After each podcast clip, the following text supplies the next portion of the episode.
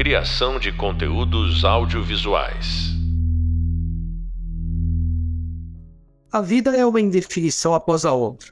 Essa é a razão pela qual ir ao cinema, assistir um filme uma série é tão prazeroso. A gente tem a impressão de que num determinado momento as coisas vão dar certo, vão se definir daquela forma e a vida vai seguir em frente.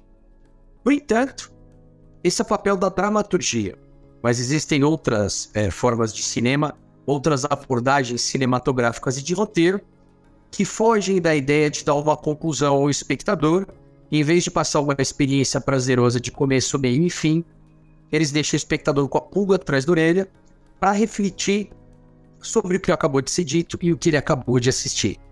Muito bem-vindos ao tópico A Arte da Inconclusão. Existem é, três gêneros básicos dentro do universo cinematográfico, do universo audiovisual. Um deles foi muito explorado nesse curso e é o objetivo principal desse curso, que é a dramaturgia.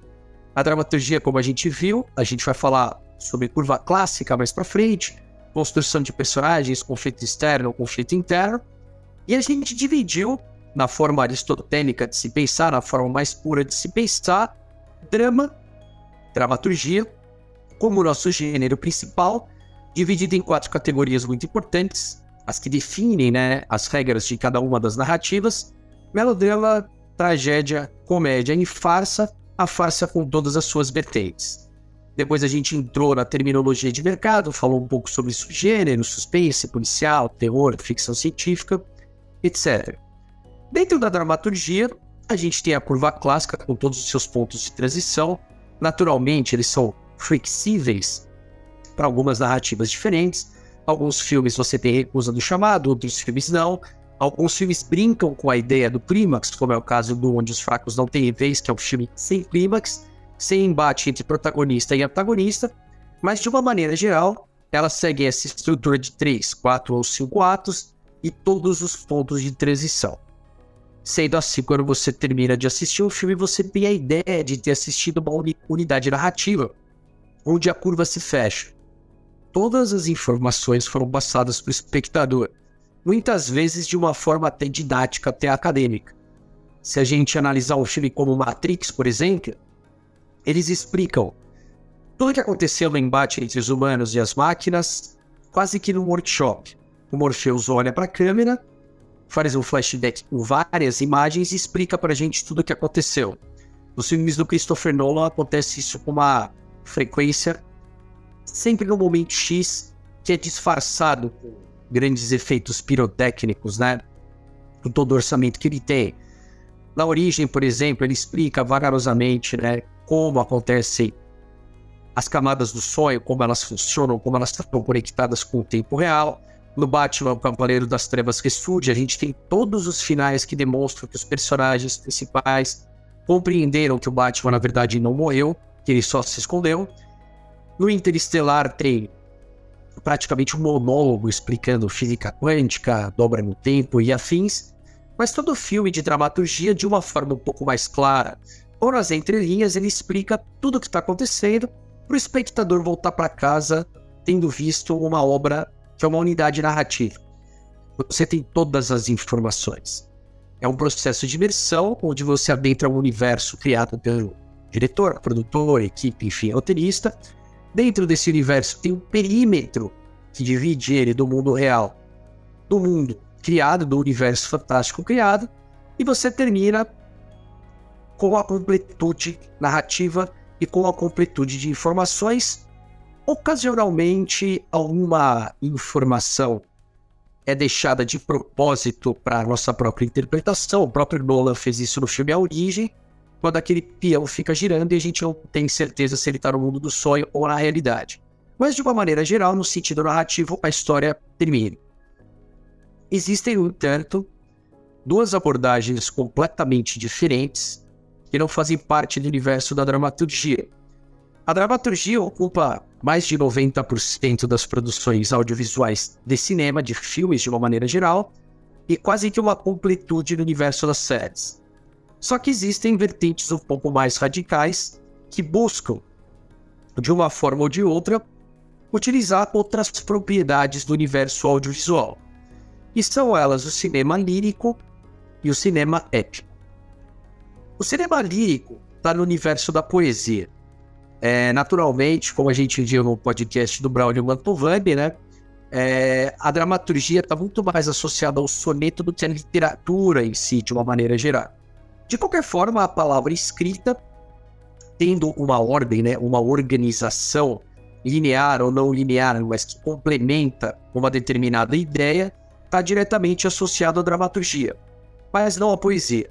O universo lírico está completamente relacionado ao universo poético, ao universo do sonho, ao universo do delírio, um universo onde a gente não tem geografia e não tem tempo. Duas informações essenciais para a gente construir o que a gente conhece como universo da dramaturgia. Um grande exemplo é o, é o filme A Árvore da Vida, do Terence Malick, que foi lançado em 2011, vencedor de Cannes.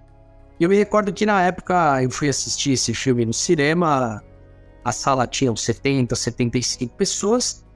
Quando o filme terminou, tinham três. Eu e mais um casal, que curiosamente o casal estava dormindo. Naturalmente, eu imagino que o espectador foi até a sala de cinema querendo assistir um filme de dramaturgia, com narrativa, com pontos de transição, é, e foi assim, digamos, traído pela crítica ou pela própria ideia do que seria um filme, quando viu um filme poético que não tem a intenção de criar os três atos convencionais que a gente conhece. E eu lembro que na época saiu uma crítica muito curiosa, é, cujo título da crítica era Terence Malick, né, que é o diretor do filme, Terence Malick comprova que belas imagens nem sempre contam uma boa história. E esse é o grande equívoco de boa parte dos críticos e de boa parte do público. Cinema não é só contar história. Essa é uma das possibilidades cinematográficas. Existem infinitas possibilidades no universo do cinema. Claro que esse curso tem o intuito de entrar no universo da dramaturgia, porque é o mais convencional porque normalmente, quando se é contratado para escrever um projeto, você vai trabalhar dentro desse universo e a gente quer preparar você, aluno, claro, para o universo profissional, para o mercado profissional. E conhecer a dramaturgia é essencial para isso. Mas é muito importante que, mesmo que você não venha trabalhar numa vertente mais radical que foge desse universo, conhecer essa vertente é muito importante. Repertório para roteirista é muito importante e muitas vezes conhecer esse universo faz com que você, você possa se apropriar de técnicas de escrita, técnicas de filmagem, técnicas de montagem e transportar para a dramaturgia. Então, no universo do lírico, onde você tem a poesia, onde você não tem geografia, onde você não tem tempo, o que, que você procura? Se conectar emocionalmente com o espectador, fazer uma ligação de imagens e um fluido visual, é uma fluidez visual que vai conectar o espectador direto no inconsciente. Isso significa que o espectador não vai assistir esse filme com olhos racionais. E o universo do lirismo, embora ele não seja, claro, rígido em suas regras, ele tem um elemento muito interessante. Né? Em um dos livros que está na bibliografia do curso, que é o Anatomia da Crítica do Northrop Frye, eles falam uma coisa muito curiosa. Quando você pega um livro, um romance, enfim, você tem esse livro dividido em capítulos e é possível analisar individualmente cada um desses capítulos. Analisar personagens, analisar pontos de conflito, transição, bates, beats, enfim, o que você achar mais interessante. É uma reviravolta, um plot twist, enfim. A poesia não pode ser lida dessa forma. Essa é uma questão muito curiosa da poesia que diferencia ela do universo mais racional da literatura do romance. A poesia ela tem uma conexão entre as estrofes que não pode ser alterada. Não é possível analisar um poema linha a linha, trecho a trecho, porque eles fazem parte de um todo. E isso também acontece no universo do cinema lírico. Não é possível pegar um filme do Derek Jarman, por exemplo, e analisar cena a cena. Você precisa analisar o todo e depois talvez encontrar conexões entre essas sequências, porque ele só funciona como um todo. O universo é muito mais particular e as regras que foram criadas não tem nenhuma associação com o universo racional que a gente conhece, o que cria um diferencial muito grande entre o cinema lírico e o cinema de dramaturgia. A contemplação imagética do cinema lírico tem a ideia de trazer métrica, ritmo e fluidez, que é uma coisa muito curiosa, porque muitas vezes quando a gente ouve uma música, por exemplo, e normalmente letras de música são poemas, a preocupação na métrica é muito importante para criar ritmo. E você precisa tentar criar uma métrica visual que crie uma conexão entre as cenas que vai fazer sentido no todo e nesse ambiente flutuante, que é o ambiente do sonho, o ambiente do delírio ou o ambiente da poesia. Então é uma abordagem bem diferente. A forma de se escrever o roteiro é muito diferente, porque muitas vezes o que está no papel, como conexão, pode não funcionar no universo audiovisual. A gente pode colocar duas cenas com o intuito de criar uma conexão direta com o inconsciente do espectador. Isso funciona muito bem no papel, mas não funciona na tela.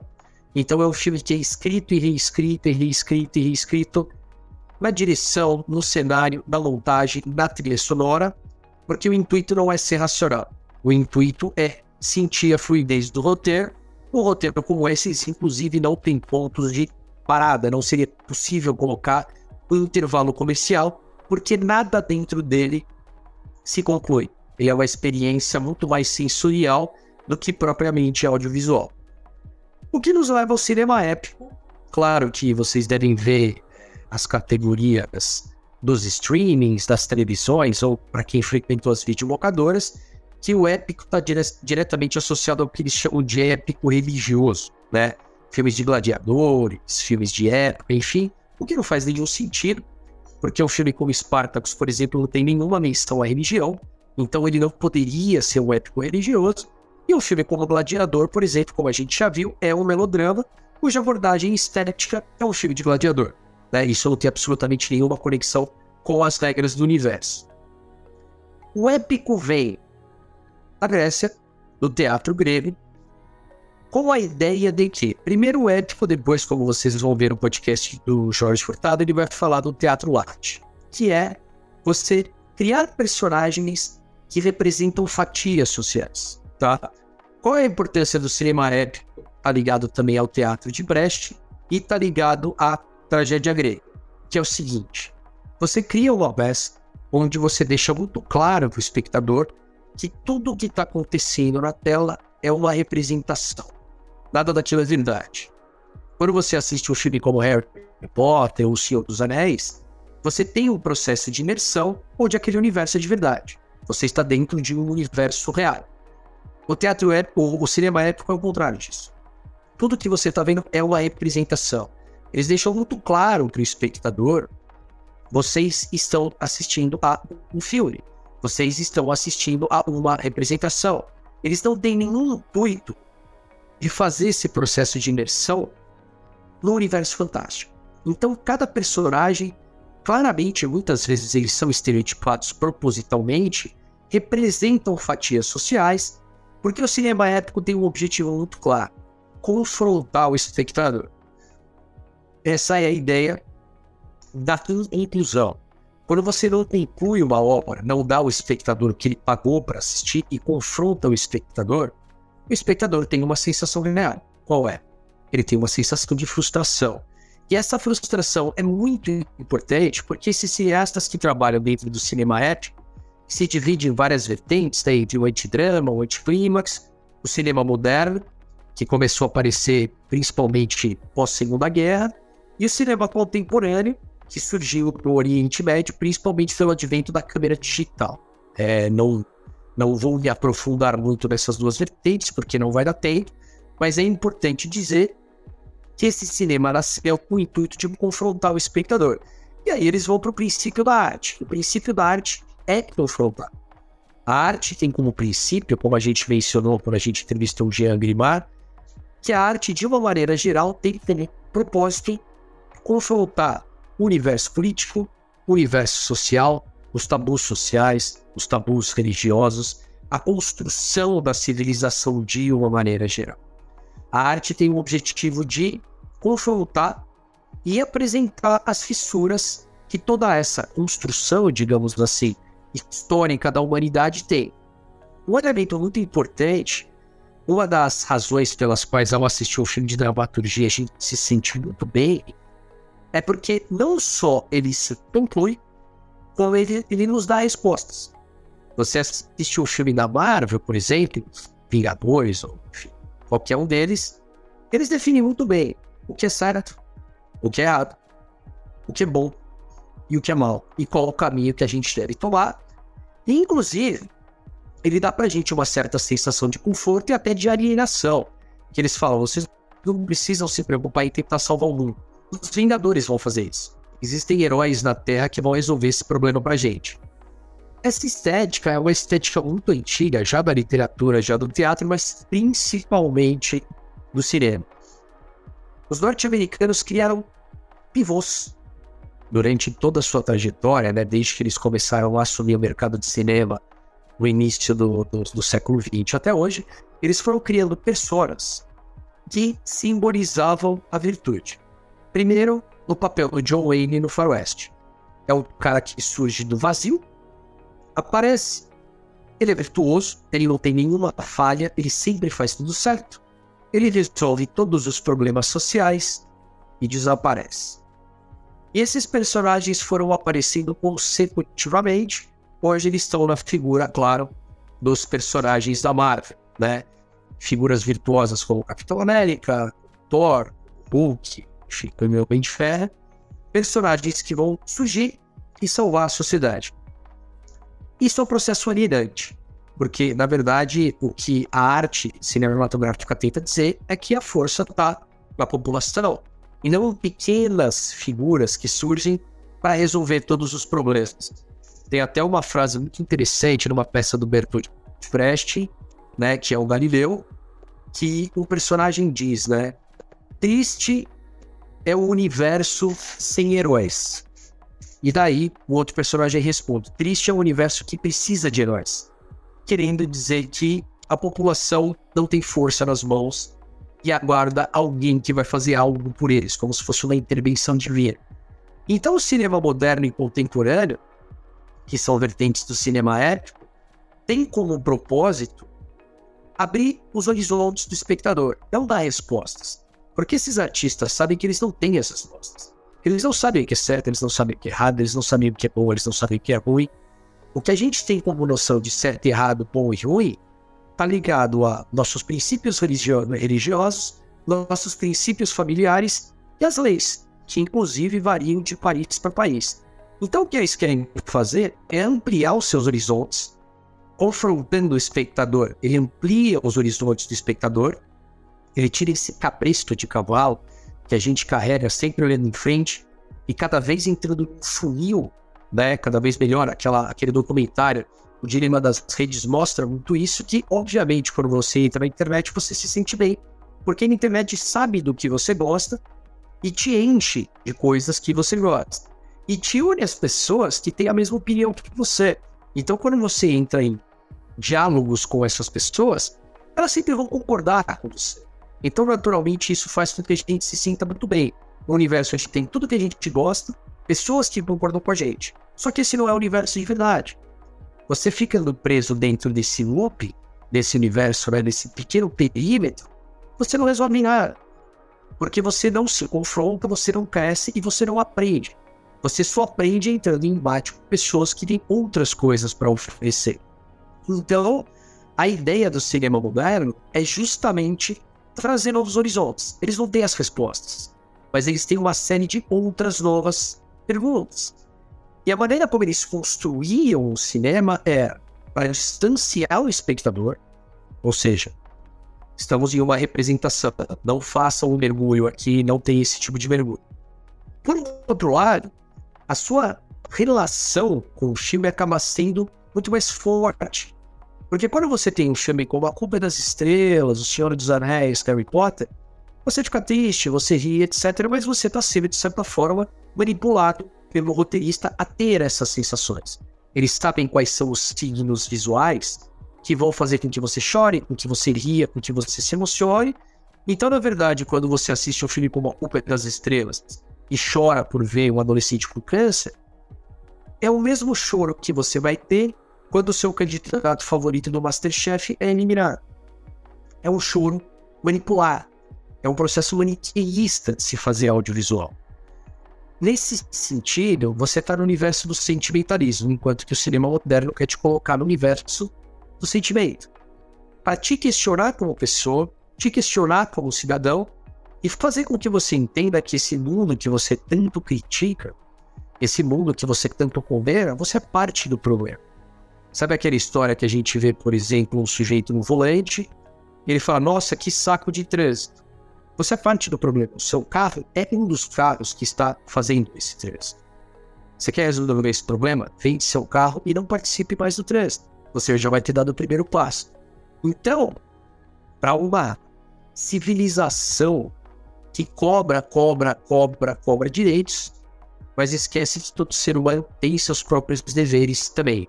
Então, entrar em contato com esse tipo de cinema é muito importante. É o que fazia, né, nesse momento tão curioso político do Brasil.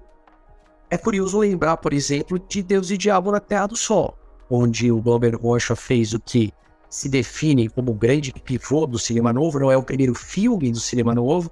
O primeiro filme talvez seja Rio 40 Graus, ou Cinco Vezes Favela, ou até é, Vidas Secas, né, do Nelson Pereira dos Santos.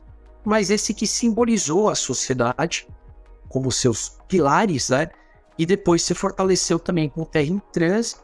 É importante lembrar que esse tipo de cinema é difícil de assistir, porque ele tecnicamente tem várias inovações, o que é muito importante para vocês também saberem, porque é legal você se apropriar de inovações técnicas e levarem para a dramaturgia. O Jump Cut, que é o, a linguagem mais comum no YouTube, foi criado pelo Godard no filme Acostado em 1959. Então, uma linguagem totalmente moderna e radical virou lugar comum da internet para as crianças e para os adolescentes dos dias de hoje.